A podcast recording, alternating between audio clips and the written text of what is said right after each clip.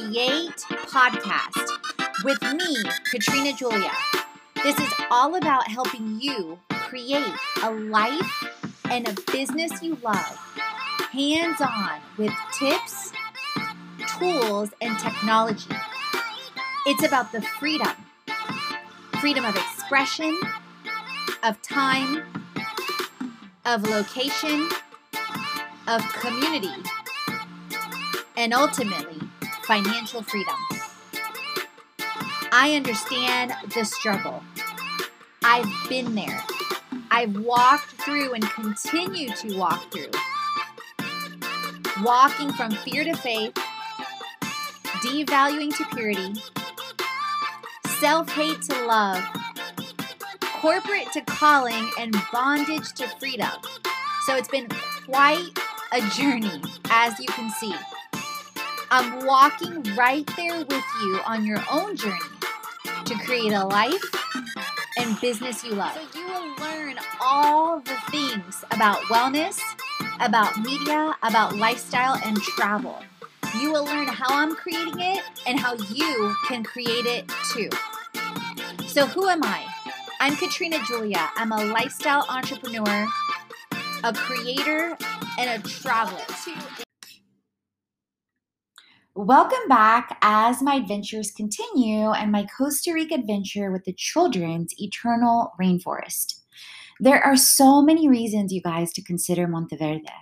Whether you visit for a day or a week or three weeks, like I did, the fairy tale cloud reserves, rainforests, and adventures in Monteverde, Costa Rica will amaze you.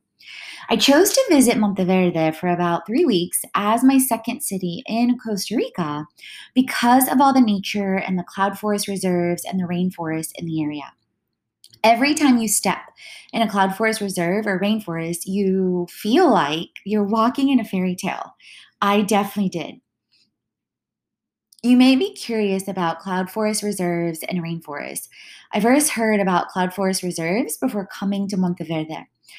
They the cloud forest reserves like Santa Elena, which I talked about a couple episodes on the show, and Monteverde take the form of fog, low hanging clouds hovering around the upper canopy of the forest before the leaves of trees and plants condense down below.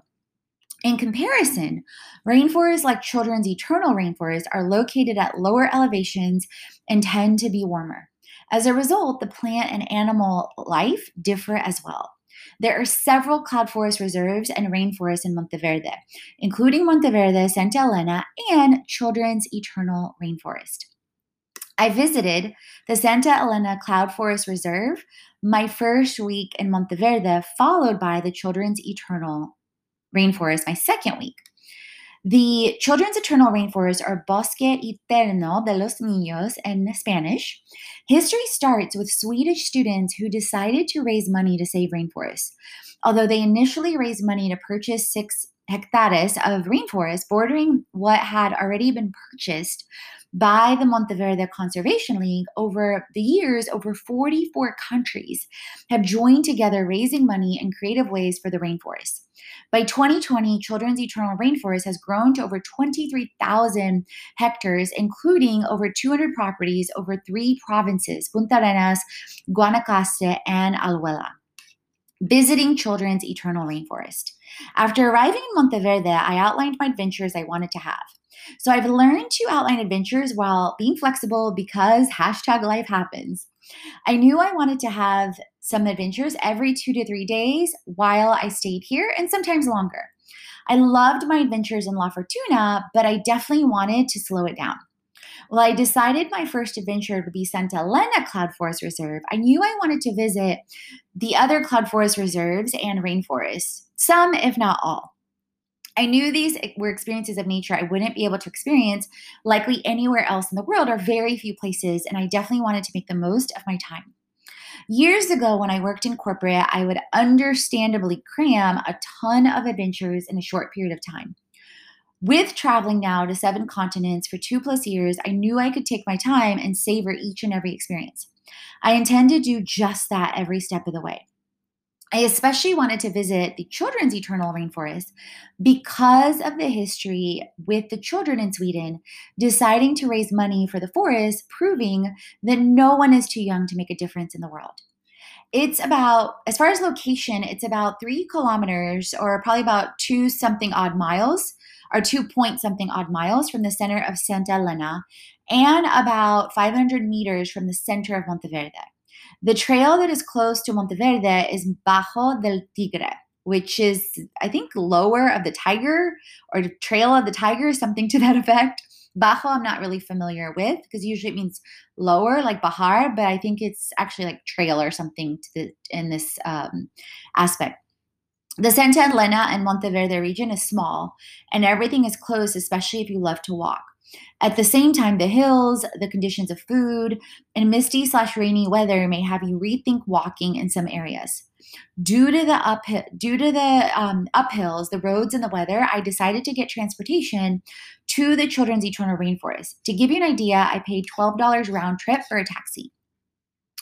The entrance for Children's Eternal Rainforest is $15 and well worth it. And the hours during the week are currently 8 to 1 p.m. and 8 a.m. to 4:30 during the weekends. And definitely make sure um, and check before you go in case things change. This is for a non-guided hike. For the other stations and trails, including San Gerardo, Pocosol, and Finca Stellar, make sure you check these and hours and locations on the website in case things change. I went on a Saturday afternoon, and at first I was the only one in Bajos del Tigre for the first hour there. And then I saw about five more people my last 45 minutes or so. The rainforest includes a bathroom and a small gift shop and reception area as well when you uh, when you go um, check and see what the weather's like when i decided to go in the afternoon and plus it was a lower elevation than the santa elena cloud reserve to allow for an increase in temperature. Being that rainforests are at lower elevation i knew that this corresponds typically with an increase in their average temperature as well. And the day i went ended up being a perfect sunny day and with the uh, trees and the shade it was amazing weather I wore le- leggings and a long sleeve shirt and felt great. With any hike, I wear closed toed shoes like I did with my Rio Celeste waterfall and hike that you can read or hear about on the show as well. There are various stations you may explore, like I shared in the rainforest. The closest one is Bajo del Tigre. It's a super easy hike to follow the numbers along the trails, going from Information and Sendero Murciélago to Calendrillo to Sendero Mirador. The one that was a little bit more difficult, I would say, is, is walking up and down, down and up the Sendero Mirador. So definitely keep that in mind. And the day I went, the view I experienced was perfect. Keep in mind it is weather dependent, and this trail to the Mirador, the view, is a red trail. On my way down, I walked slow and steady to make sure I didn't slip on the rocks and pebbles. On the way up, the entire path is at an, is at an incline. And depending on your perspective and depending on your health, it may or may not be for you.